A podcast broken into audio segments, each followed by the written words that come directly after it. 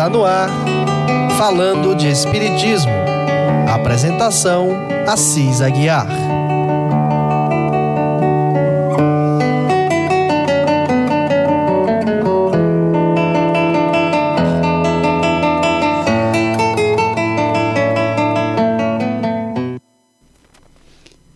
Amigos ouvintes da Rádio Ismael.net, irmãos em Cristo. Estamos para mais uma apresentação do seu programa Falando de Espiritismo. Hoje trazemos duas mensagens, posso dizer assim, sendo uma um artigo e a outra uma entrevista. São os pontos que eu cataloguei para que a gente conversasse um pouco sobre essas duas matérias da revista Rivaio. Revista Rivaio é uma produção do Centro Espírita Caridade e Fé. Está na sua segunda edição, é um lançamento, foi o ano passado, e ela é anual, a sua circulação. Matérias de primeiríssima qualidade, bem elaborada, uma revista muito bonita, material todo especialíssimo, principalmente as matérias. E temos como artigo é, uma matéria de Jacobson Santana Trovão que é professor da Universidade Católica de Goiás, coordenador nacional da área de mediunidade do Conselho Federativo Nacional, CFN, da Federação Espírita Brasileira, FEB. Ele nos mandou esse artigo maravilhoso, ouçamos. Bases Morais da Revelação Espírita.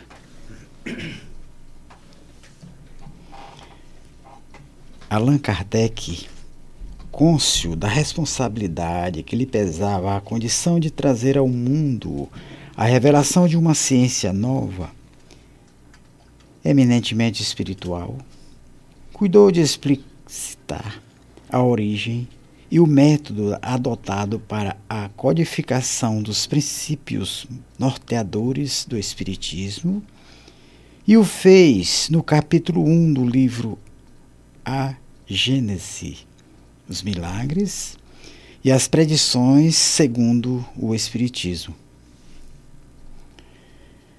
Em suma, veja esse pequeno tópico do livro A Gênese.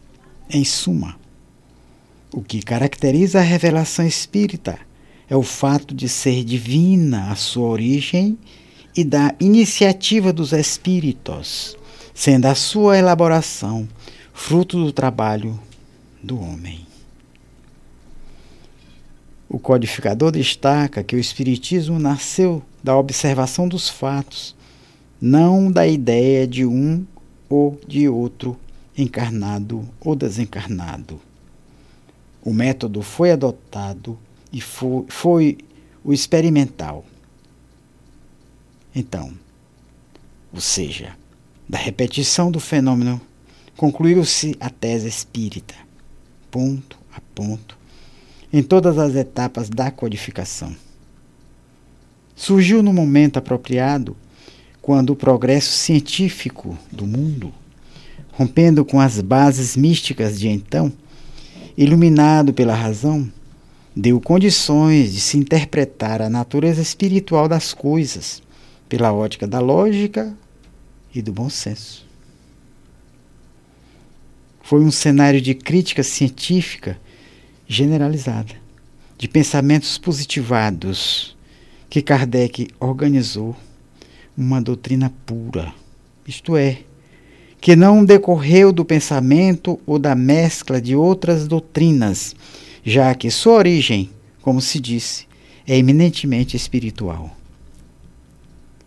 Dada a maturidade científica da época, pode evoluir o entendimento do que é matéria, enfrentando o materialismo para fazer filosofia com o olhar dos espíritos superiores, entronizando uma nova moral, sem aspectos comportamentais exteriores, mas uma moral interiorizada ou religião transcendental, cujos fundamentos já se encontravam no mundo. O Evangelho de Jesus. O Emmanuel, pela psicografia de Chico Xavier, ao analisar os aspectos morais espíritas decorrentes da lógica científica e da filosofia sublimada, pontua que o Espiritismo revive um cristianismo puro, ou a essência e origem espiritual dos ensinos de Jesus, sem interferências interpretativas, decorrente de erros ou personalismo um cristianismo livre de atavismos e de interesses temporais. Na mensagem Espiritismo e Nós, Emmanuel afirma em síntese que a doutrina espírita, revivendo o cristianismo puro, é a religião do esclarecimento livre, do desprendimento, da solidariedade, do pensamento reto e da assistência gratuita. E ao elucidar cada um desses aspectos que se referem às bases morais que norteiam a ética espírita cristã, nos conduz ao entendimento de que a doutrina espírita é de esclarecimento livre, por ser liberta do controle interpretativo de todo aquele que intenta propagar-lhe segundo suas conveniências pessoais, personalistas, portanto. O esclarecimento livre inerente ao Espiritismo não pode, contudo, induzir ao afastamento dos princípios que lhe constituem as bases de sustentação espiritual, centrada na universalidade do espírito do ensino dos espíritos. Ideias filosóficas que não guardem concordância com o saber universal dos espíritos superiores, por mais elaboradas ou inovadoras que possam aparentar, não podem ser admitidas como complementares ou evolucionista do pensamento espírita, pois não se submeterem inteiram ao método experimental utilizado por Kardec. Com tal cuidado, evita-se adulterar o pensamento puro das entidades angélicas que inspiraram o codificador. Do desprendimento, ou seja, cuida para que não encarceremos a própria mente nas hipóteses de adoração a pessoas ou na ilusão de posses materiais passageiras, o que faz perder a visão dos planos superiores. O desprendimento desses cárceres mentais evita amargos processos de obsessão mútua, diz Emmanuel, eliminando o vampirismo decorrente da mente presa a interesses sombrios. Sem chefes constituídos, o adepto espírita é chamado às mais altas responsabilidades, pois é líder de si mesmo respondendo perante a própria consciência pelo que fizer nas lides espiritistas. Da solidariedade. Isto é, despida de segregação de toda ordem, acolhendo sem separatividade todos os que lhe esposarem o pensamento na condição de adeptos e de respeito aos que não lhe comungam os princípios, adiantando que não lhe é objeto nenhuma forma de proselitismo. Tal condição não pode inferir, entretanto, que se deva aceitar, em nome da fraternidade, aventuras ou distorções em torno do ensino espírita, ainda mesmo quando inocentes e piedosas, afirma Emmanuel para que não se lhe desnaturem os princípios provenientes das altas esferas espirituais e gerem fanatismos, disputas ou violências. Do pensamento reto. Porquanto estimula as virtudes da alma, a endomoral ou moral interior, em contraste com as chamadas virtudes de superfície ou exomoral, causadoras de discriminações, isolamentos negativos de pessoas ou grupos decorrentes do orgulho e da vaidade. E em Espiritismo, a questão é de se educar a alma, renovando o pensamento para que a ação exiba ser espiritualizada. Da assistência gratuita pois não tem tarefeiros pagos, nem profissionalismos religioso.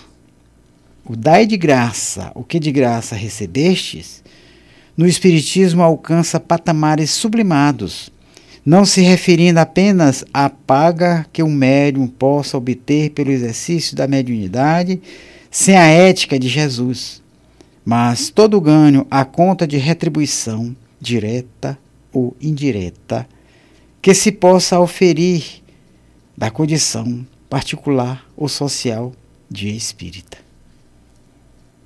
Nem sempre a remuneração financeira é o bem maior que se possa buscar, mas a evidência, a influência, o mando são outras formas de ganho que conflitam com o dar de graça e o que se recebe de graça. O sacrifício é o prumo que afere a assistência gratuita espírita. Os interesses humanos, o puritanismo, o ecletismo ideológico, o egoísmo e a vaidade histórica intentaram mascular a pureza dos ensinos de Jesus. O Espiritismo como doutrina pura surge com o compromisso da espiritualizar o pensamento do ser humano ainda preso ao materialismo existencial, conduzindo ao cristianismo puro. A moral espírita se funde, pois, na lei de justiça, amor e caridade, elevando consciência do ser imortal. Esse, meus irmãos, um belo artigo do nosso irmão Jacobson Santana, que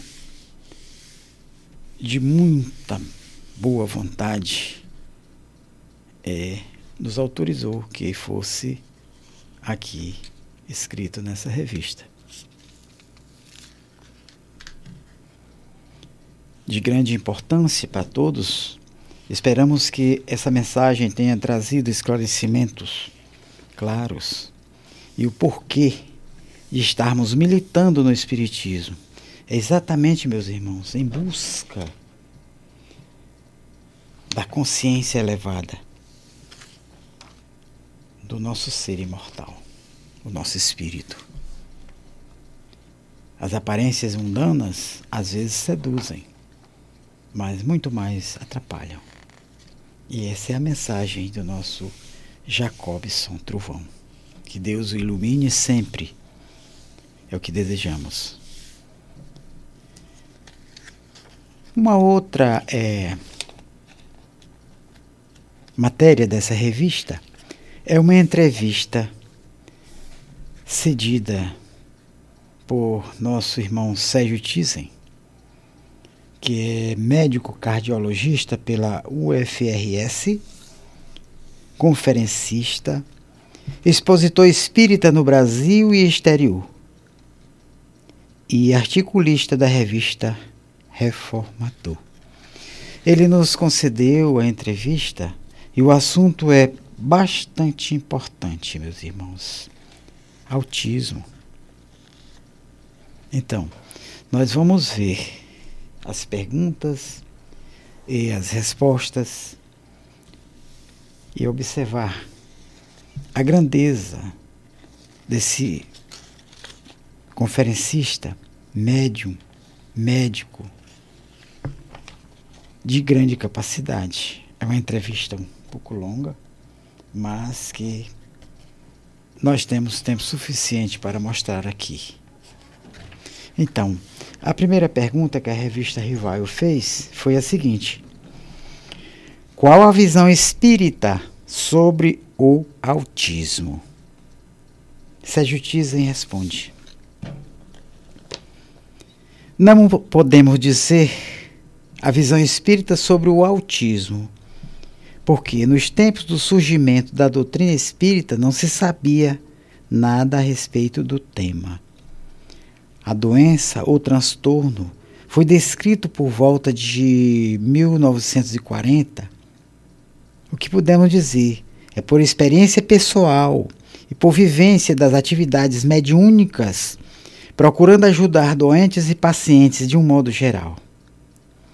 Em relação às crianças que se enquadram no aspecto do autismo, TEA, o que se encontra como pior via de regra é um conjunto de questões do passado muito sérias, envolvendo as vidas anteriores ou pelo menos envolvendo uma delas e em geral a vida recente.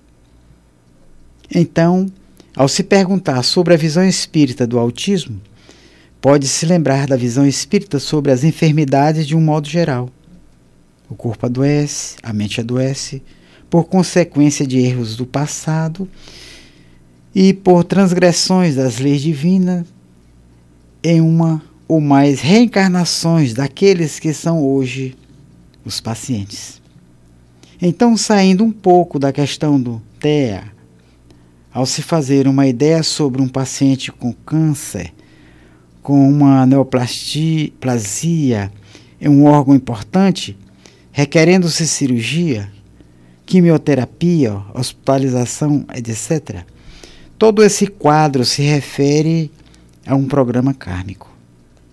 É o efeito de ações que foram geradas por aqueles que, hoje, paciente, e que foram os protagonistas de questões sérias envolvendo também muitas vezes um número grande de vítimas que ainda estão no mundo espiritual, requerendo ajuda amorosa de equipes de socorro para esses espíritos que, em boa parte, seguem desencarnados.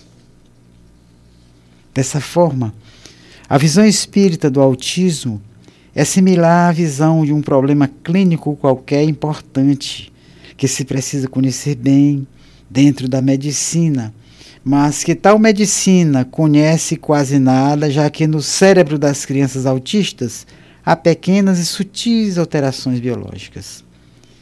Não há estudos sobre tais informações, mas se pode afirmar, com base na experiência, que essas alterações são decorrentes de erros cometidos no passado. Assim como em outros transtornos em que tínhamos e que ainda temos hoje em dia, e que são efeitos de causas delicadas do pretérito. O TEA, curiosamente, apresenta questões pretéritas comuns, já que o número de casos de crianças com autismo no mundo é assustadoramente grande. Mas sabemos que, devido aos nossos erros do passado, algo teria que surgir em decorrência de tudo o que aconteceu nesse período.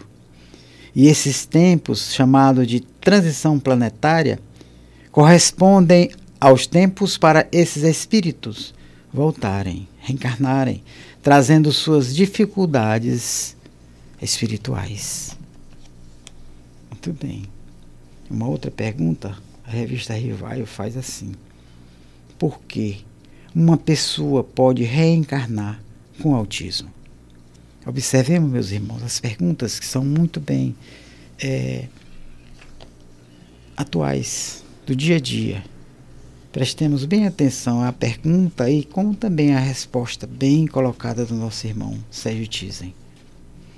Então, com essa pergunta, se a pessoa pode reencarnar com autismo. Por quê? Ele responde: A impressão que se tem é que são espíritos de determinadas características. E antes de responder a pergunta, temos que lembrar que é um espectro, um transtorno. Assim como em outras doenças ou problemas médicos, o paciente pode ser leve, um paciente com dificuldades moderadas ou um paciente muito grave. Dentre os casos de pacientes leves, existem os que falam e os moderados ou graves que são chamados não verbais. Não aprendem a falar e às vezes, quando aprendem, podem retroceder e deixar de se comunicar. Assim, a questão de serem verbais ou não, de serem funcionais ou não, e que alguns são geniais, mente brilhante. Então, são leves do ponto de vista do autismo, mas muito capazes, às vezes até mais capazes que muitos indivíduos para certas habilidades. Dessa forma, deve-se ter muita cautela para não haver generalizações. Por enquanto, inclui-se muitos casos dentro do aspecto autista. Talvez futuramente tem-se que melhorar a maneira de lidar com a rotulagem de uma criança ser autista ou estar dentro do espectro. Porém, considerando-se que todos esses dados est estejam corretos até então, deve-se lembrar que o sofrimento entre os indivíduos é diferente entre si, mas, em média, há sofrimento porque são espíritos muito endividados e que, por meio da misericórdia divina, foi programada a volta dessas crianças à vida física em caráter expiatório, provacional, mobilizando possibilidade de ajuda. A família sofre com a situação do paciente e o número de casos de crianças com essas dificuldades que vêm do mundo espiritual. Observemos bem, meus irmãos, essa colocação. As dificuldades vem do mundo espiritual, ele já traz em si, no espírito, essa marca para esse enfrentamento dessa dificuldade de coordenação mental, motora, como seja, que é chamado autismo, né? Então, é, as condições de corresponderem às expectativas do mundo maior ao bem do reencarnante. Dessa forma, esses espíritos reencarnam porque encontram condições de auxílio aqui na Terra. Porém, há situações muito sérias que acontecem como pais que abandonam mães, deixando somente a elas o cuidado de crianças dentro do espectro suicídio, mães que abandonaram o lar, crianças que ficam aos cuidados dos avós, casais que se separam, no entanto, ambos seguem ajudando a criança.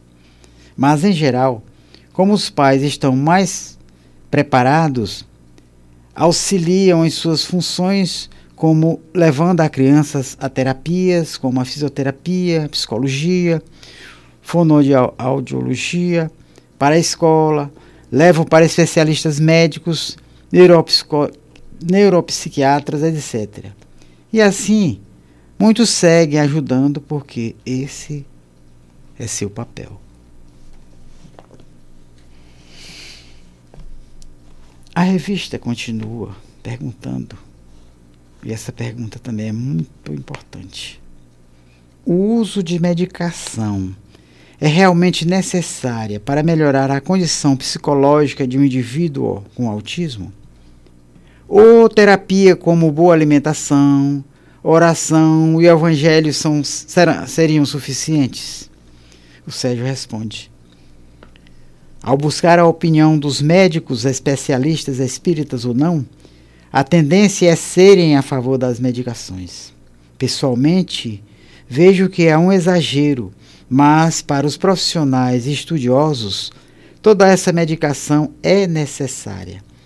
Mas não para melhorar a condição psicológica, e sim o conjunto como um todo, como se cada medicação agisse com um objetivo, já que a psiquiatria convencional e acadêmica do mundo não sabe o que é autismo. sabe-se que existem características, alterações no tecido cerebral, em pequenas partes, mas de onde vem não se sabe. Como na medicina em geral, em que muitos quadros há apenas o controle clínico, mas a origem não se sabe. Porém, de regra, pode-se afirmar que tudo decorre de erros de vidas passadas. Nós atendemos muitas crianças lo, é, localmente no Rio de Janeiro, de várias regiões do Brasil e de fora do país, que pedem ajuda na via WhatsApp e se observa em número muito grande de casos no trabalho mediúnico em relação a espíritos que vivem que viveram as últimas guerras. Muito bem. Nós temos mais outras perguntas? E vamos pular umas duas aqui, meus irmãos, devido ao nosso horário que hoje está um pouco resumido. Então, uma outra pergunta é a seguinte. A revista Rival fez a Sérgio Thyssen, se referindo ainda ao assunto autismo. As reencarnações de indivíduos com TEA são compulsórias? Sérgio responde.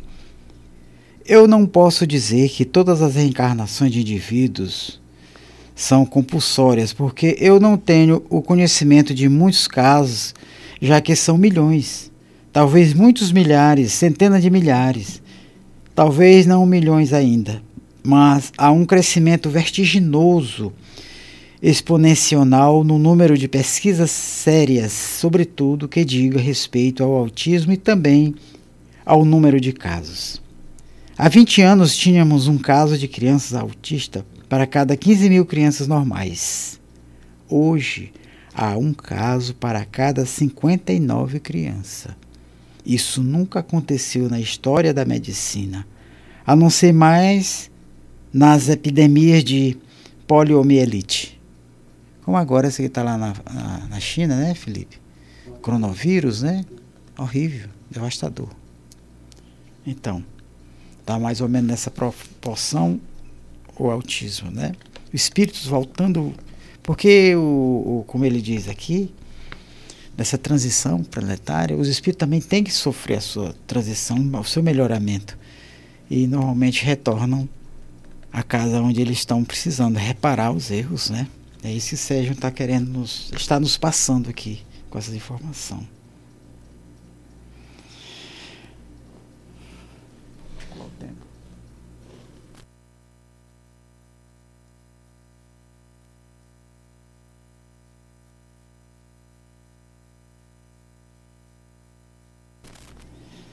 Pois assim, meus irmãos, nós vamos a uma outra pergunta.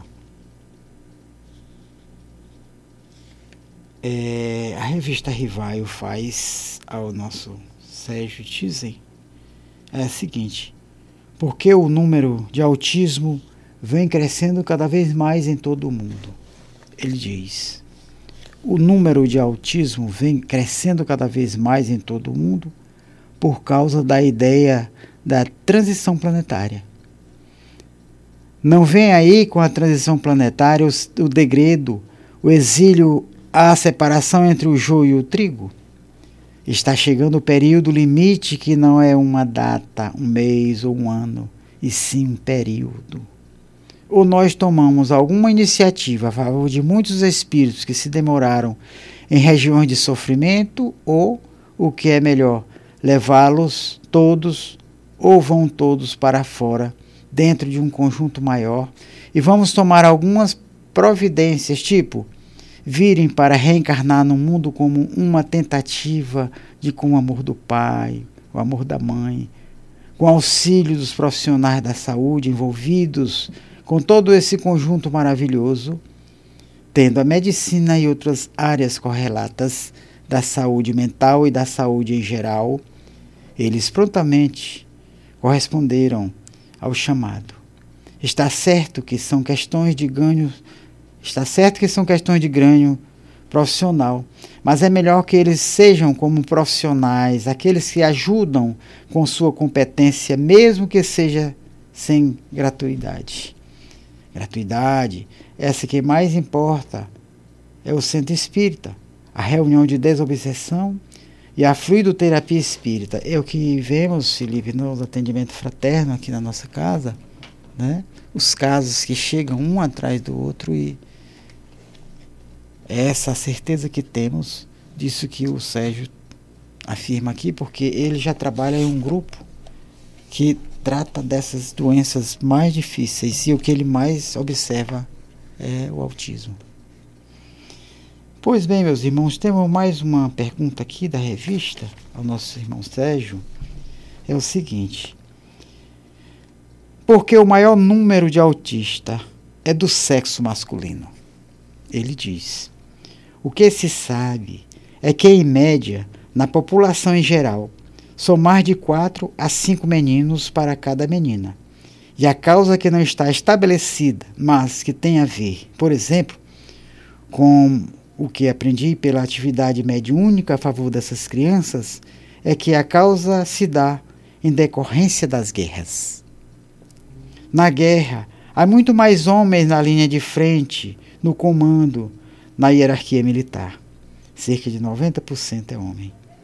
Então, imaginando que a maioria não troca de gênero necessariamente de uma reencarnação para a próxima, a maioria mantém o gênero masculino. Não que não possa trocar de gênero, mas para a maioria não convém e não há necessidade. Veja a grandeza dessa matéria eu recomendo aos nossos irmãos ouvintes adquirirem essa revista. Pena que só tenhamos na nossa livraria aqui no Centro Espírita Caridade e Fé, aqui de Parnaíba, situado à rua Samuel Santos, número 284, no bairro São Francisco. Mas está à disposição de todos os nossos irmãos. Existem outras matérias, a de capa é fabulosa. São é falando sobre as revelações científicas pela mediunidade de Chico Xavier. Maravilhosa, a revista toda completa. Recomendo aos nossos irmãos ouvintes. Como também é, avisamos, estamos adiantando, esse nosso programa é apresentado sempre aos domingos nesse horário. E é provável que a partir do próximo mês mudará de horário e de dia, possivelmente na sexta-feira, no horário de, das 18h30, 18 horas. Não está nada acertado ainda. Continuamos assim. E quando fizermos o último programa nesse horário, avisaremos aos nossos irmãos, amigos, ouvintes da Ismael.net. Então, meus irmãos, essa foi a nossa pequena contribuição do nosso programa, do seu programa falando de Espiritismo na tarde de hoje. Que Jesus nos abençoe e nos ilumine. Muito obrigado. Você acabou de ouvir Falando de Espiritismo